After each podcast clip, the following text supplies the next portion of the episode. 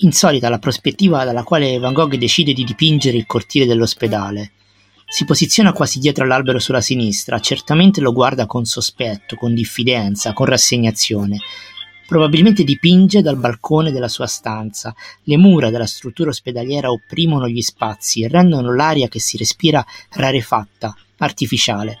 Artificiale come quella vegetazione. Raramente Van Gogh ha rinchiuso la vegetazione all'interno di aiuole. Questa volta con il pennello tratteggia un ordine surreale, quasi da volta stomaco, una calma apparente, finta, che fa da specchietto per le allodole rispetto a ciò che in realtà poi si scatena dentro quelle mura. L'artista rappresenta una vegetazione fittizia, repressa, pone fiori e piante dentro specifici spazi. Ci sono persino dei pesci rossi che nuotano nella fontana.